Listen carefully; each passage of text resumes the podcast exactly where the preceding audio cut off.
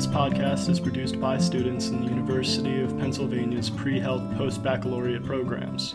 The views, thoughts, and opinions expressed belong solely to the podcast creators and our guests, and do not necessarily represent the views of pre health programs. To find out how the University of Pennsylvania can help prepare you for health professional school, visit upenn.edu slash prehealth. Hello, listeners. This is Dean Wirtz bringing you Philly stories from a distance. And today we have Audrey Mills, first semester, or now just starting second semester as a Penn pre health student. And I can't introduce her better than she could herself. So uh, take it away, Audrey. Yeah, thanks so much for having me on. Um, so I am, I guess, my first semester. I did summer session one, and we started summer session two today. Um, I was admitted to the program in December with the intention of starting in January, but I decided to postpone until the summer just because of some work stuff going on. Um, but yeah, I'm a local Philadelphia, and I grew up right outside the city. Um, and then I went to Atlanta for undergrad. I went to Emory University, and then I came back to Philly to become a teacher here in the city. I was part of like the Teach for America program um, in 2017, which is when I graduated undergrad. And so for the past three years, I've been teaching at a local like charter school in North Philadelphia. And last year, I graduated and got my master's at Penn, actually, which is one of the big reasons I chose Penn for my post bac. Very cool. So, could you talk a little bit more about what your teaching career has looked like so far? Yeah, and honestly, it looks very different than other Teach for America teachers and other like regular teachers. My school is very special, it's very small. Basically, in undergrad, I didn't know what I wanted to do with my life, as a lot of us are. Um, and I was recruited as honestly as a sophomore in college do the program because I had like a sciency background um, and a little bit of educational background. Um, and I actually worked for the organization beforehand, so I really knew what I was getting into. But I basically, after I graduated, I then I graduated in May, and in June I started like a very intensive teacher training program at another school in North Philadelphia called Simon Gratz, where I taught like biology for the whole like six week summer course, uh, like summer school essentially.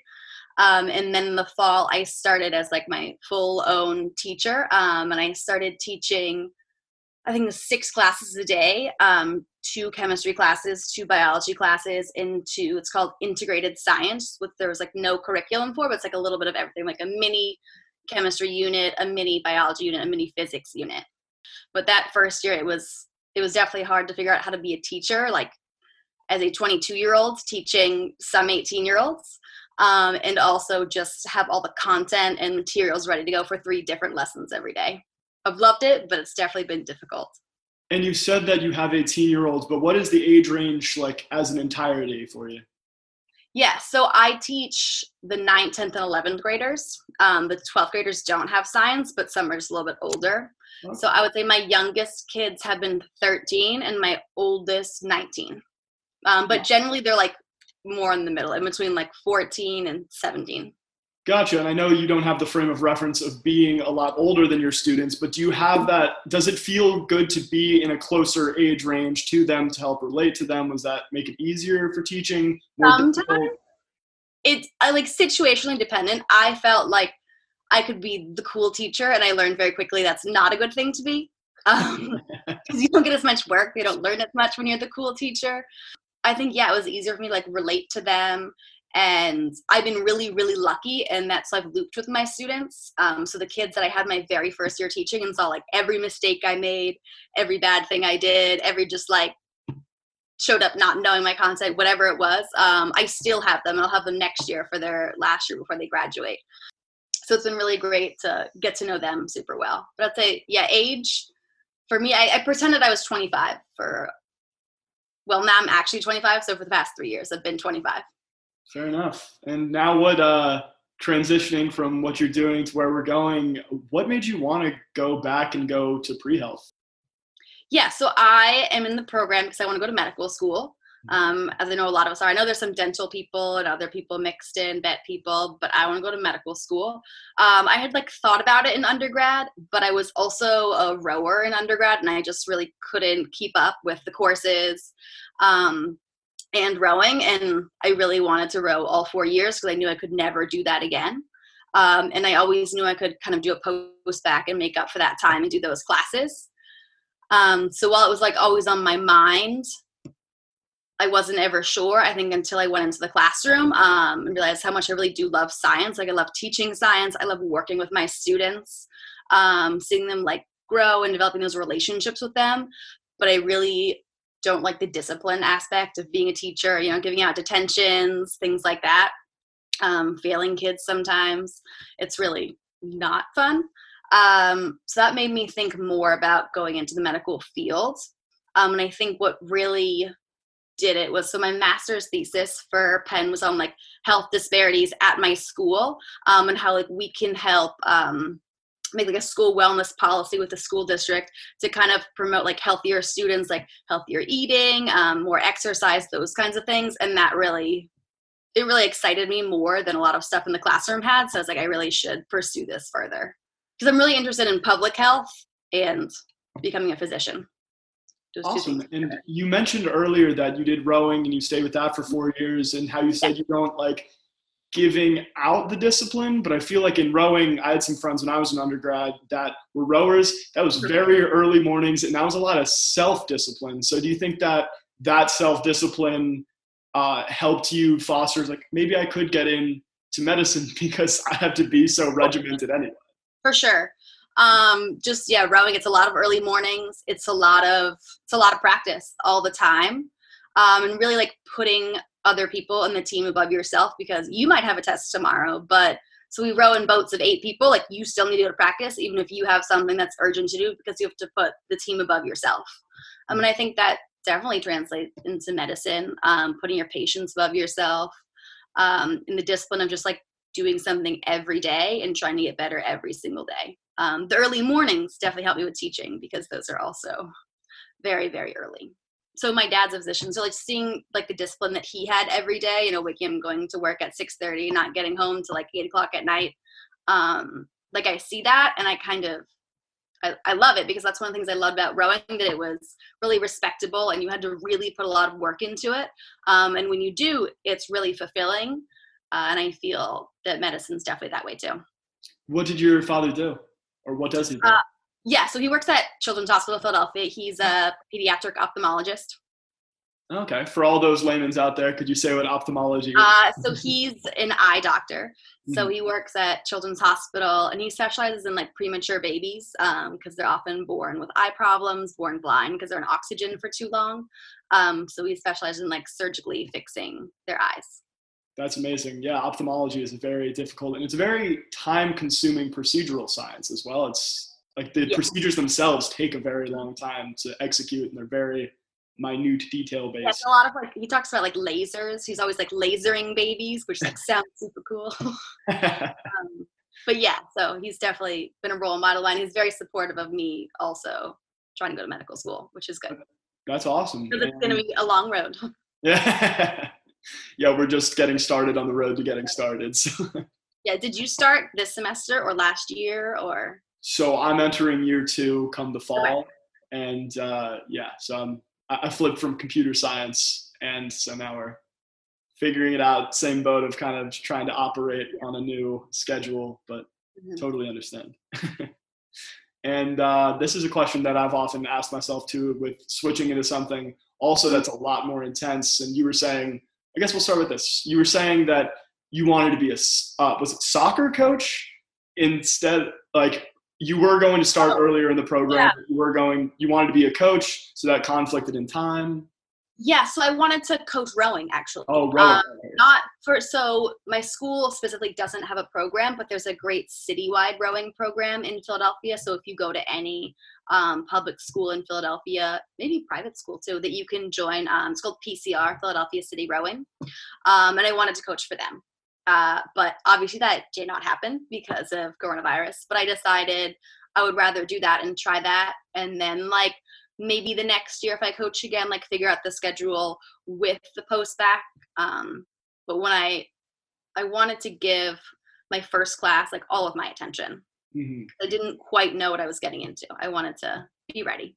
Yeah, it's different like transitioning from being a teacher to being a student. Um, yeah. And even though I was doing the like graduate classes uh, last year, and I graduated last year, is very different. They were very just like pedagogy based, and it was like I'm learning how to teach, which is very different than learning science and all of these biological. Yeah.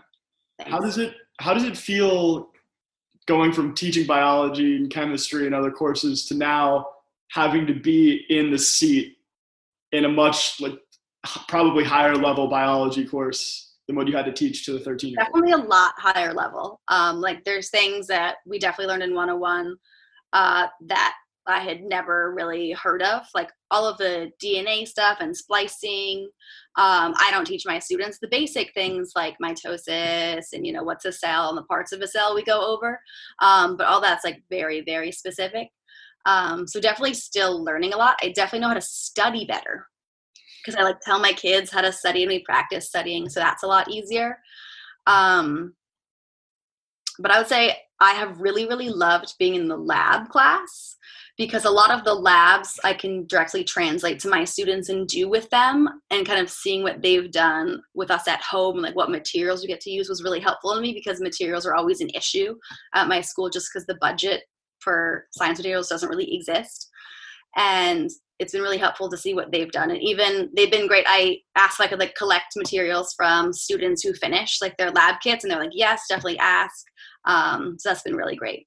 Yeah, and a quick aside to all the listeners out there. Uh, currently, we are amongst the uh, COVID pandemic, and as biology students, we're actually mailed lab kits to do yeah. labs in our homes. So they've Including been pigs. Exactly. We got fetal pigs in the mail, and students are complaining that they're smelly. But our lab professor told us not to put them in the fridge because then they'll make the fridge really smelly. So that was a. Yeah, they do smell. So the same Carolina, the company, I order stuff from them, and I do dissections with my students, which is their favorite part of the year. Like they they love it. Um, and we do like multiple ones, um, just because they love it so much. And I order them from Carolina, and they definitely smell bad. And I just like we so they like carry over year to year because um, we don't use them all and it's just cheaper to keep the extra ones and you just like have to keep them like five different boxes in the closet to keep them from smelling. That's that's awesome. I, I didn't realize that carolina was that widely used. Yeah a lot of schools carolina and then flinn scientific are like the two big um like science stores.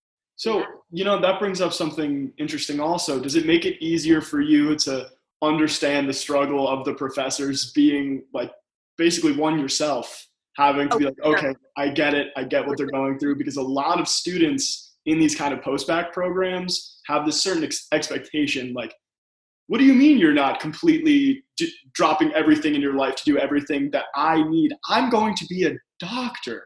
I'm going to be a doctor. Why don't you care about me and make everything absolutely perfect? There are plenty of students that feel that way yeah, and I would say the biggest, biggest thing is grading. Grading mm-hmm. takes forever. Um, and if you want to grade something well, it really, really takes forever, especially for like, was our class last semester? Like, was it 35, 40 kids to grade all of those assignments we had twice a week? That must take forever. And even yeah. the lab assignments. Um, so I feel like I have a lot more room for like delayed grades because I just I know how long it takes. Um, and all professors too. It's not all they do teaching. Most of them are like full time researchers, right? Yeah. Oh yeah. In Ed Penn, you have to do a little bit of research. um, so I think even realizing yeah they teach this class, but also they have a whole other job. Like this is just kind of like their part time stint.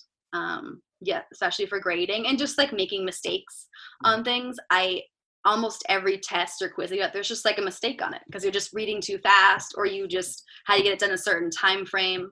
Um, all of those things. Yeah. And quick revision i'm not really sure if they have to do research i don't want to get in trouble for that but who knows? I'm sure I'm pretty sure maybe linda might not. Yeah. I don't know i think i think most of them do. Yeah. i think to be at full-time faculty you do you mostly do research because it's a mm-hmm. research university yeah, but um, regardless, when you said the thing about grading, it really reminded me of a professor I had for a business class when I was undergrad, and said that he teaches for free and he gets paid to grade. How do you feel about that? It's tedious. It's really, really tedious. Um, so I learned a lot of like tricks. So multiple choice, lifesaver. Things like online that grades it for you, life changing. Because like I the worst thing I ever did is I think the first set of midterms I ever gave out, I didn't have kids do it on the Scantrons, like the little bubble sheets. Um, and so I had to sit there and grade 150 midterms, like just flipping through the multiple choice. And I was like, this was the biggest mistake I've ever made. So never have I done that. But yeah, yeah, grading Mhm. takes forever. Gotcha. Yeah. Um, And in the vein of teaching and moving towards being a doctor, is that also the kind of doctor you want to be? Like someone that is teaching, someone that is informing, kind of. I don't know if that's even a rhetorical question. I, I, I don't know. Um, I've loved teaching, so maybe. Um, I think I want to be a practicing physician. Mhm. I'm really interested in emergency medicine um, and also endocrinology. So I'm a type 1 diabetic. I didn't say that, but that's also why I'm interested in medicine. So all of my doctors are like endocrinologists, which are like hormone regulation, I believe. Um, but diabetes is one of the big things that they do. And so I'm interested in those two specialties, but I would love to work at a teaching hospital. Like all of the Penn hospitals are teaching, so they all have like residents and fellows, which is very different than teaching in a classroom, but it's definitely still teaching and mentoring students. Mhm. And would you say being a uh, type 1 diabetes carrier? I, I don't know. But um, would that, did that also spur on medicine? Because I know you said your father is. For sure. Yeah, yeah, yeah. So I just call it type 1 diabetic. Um, Oh, that's the problem. Yeah. Um, for sure. I mean, that's like I got I got diabetes when I was two and a half, so I've had it for a really long time. And medicine's just like always been a part of everything I've done every day because I have to. So I wear an insulin pump, but for a long time I was just on the shots, so I would take like five to seven shots every day, and I prick my finger all the time. It's just like always part of who I've been. Um, because I've had it for so long. Um, so I think that's what I that and my dad obviously being a doctor made me think of medicine pretty early on um, but i think for a while i just thought like oh it's so much work it's not for me um, and now that i'm a little older i think i'm ready for that Gotcha. um, but yeah doctors have definitely been a very important part of my life so that's definitely part of what's sending me in that direction in terms of kind of like a, a rosebud thorn setup of it what is your like what are you looking forward to what are you nervous about coming up what's going well so far about your immediate path I would say Rosebud. is I'm really excited about the program. I love learning. I really love school. I'm definitely a nerd. Um, so I'm excited about like all the classes, meeting the new professors. Um, I'm really excited about. I'm enrolled in this program. I applied to. It's like the HUP Academic Associates Mhm. and they're i was supposed to do it starting in the summer and now i'm going to do it in the fall they're like starting to make up so i'm very excited about that too and actually getting to see patients and like see the er and all of these things that are so far down the line because it feels kind of removed when you're in the classroom and thinking about what eventually you will do Mhm. um, i would say thorn is just grades Yeah. gotta get the grades um so yeah thorn just always like making sure everything's perfect so i can get the grades to get into a good med school Absolutely. And uh, quickly, could you downshift a little bit about what the Academic Associates program is for those who aren't? yeah um so i have not done it yet so i can only speak for like the application and like what i've heard um but i'm in the facebook group for the postdoc program and someone i think her name is eliana posted um, about the academic associates program. And i think there's one at children's hospital and one at hup which is the hospital the university of pennsylvania which is like the bigger hospital for penn. Um, and basically from what i understand you are working in their emergency room um, with doctors with nurses and you're kind of onboarding patients that you see that qualify for like different experimental treatments or um, that they want to track their progress just um, for research purposes Awesome. that's what I understand it to be. I don't know if you know more about it than I do.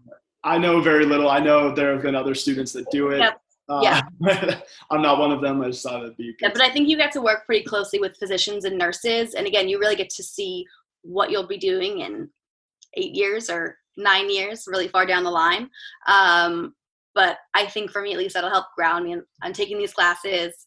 Um, I'm doing all this work. I'm doing all this studying for this purpose. And this is really where I want to be. Awesome. And Yeah. uh, I guess any final words to those who are interested in turning their life around and seeing where medicine will take them? Uh, it's a long path, but I think it's going to be worth it. I think it's really worthwhile to put in more work and have a career that you really love and are passionate about. um, which is the way I feel about medicine right now.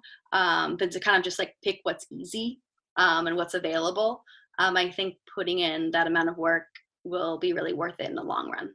So I'd say if you're thinking about it, take the plunge, um, do some research, look at programs because there are programs in every city. There's full time, part time, um, and I picked the one that was best for me. But there's lots of paths out there to becoming a doctor. Mm-hmm. Do what you love, love what you do, work hard at doing it. Thank you so much, Audrey. I really appreciate you being our first interviewee. Thank you so much, listeners. It was great going on this journey with you, and I'll see you next time. Do you want to say goodbye, Audrey? Yeah, thank you so much for having me. Hope I didn't bore you with all my teaching stuff, um, but look forward to listening to the podcast.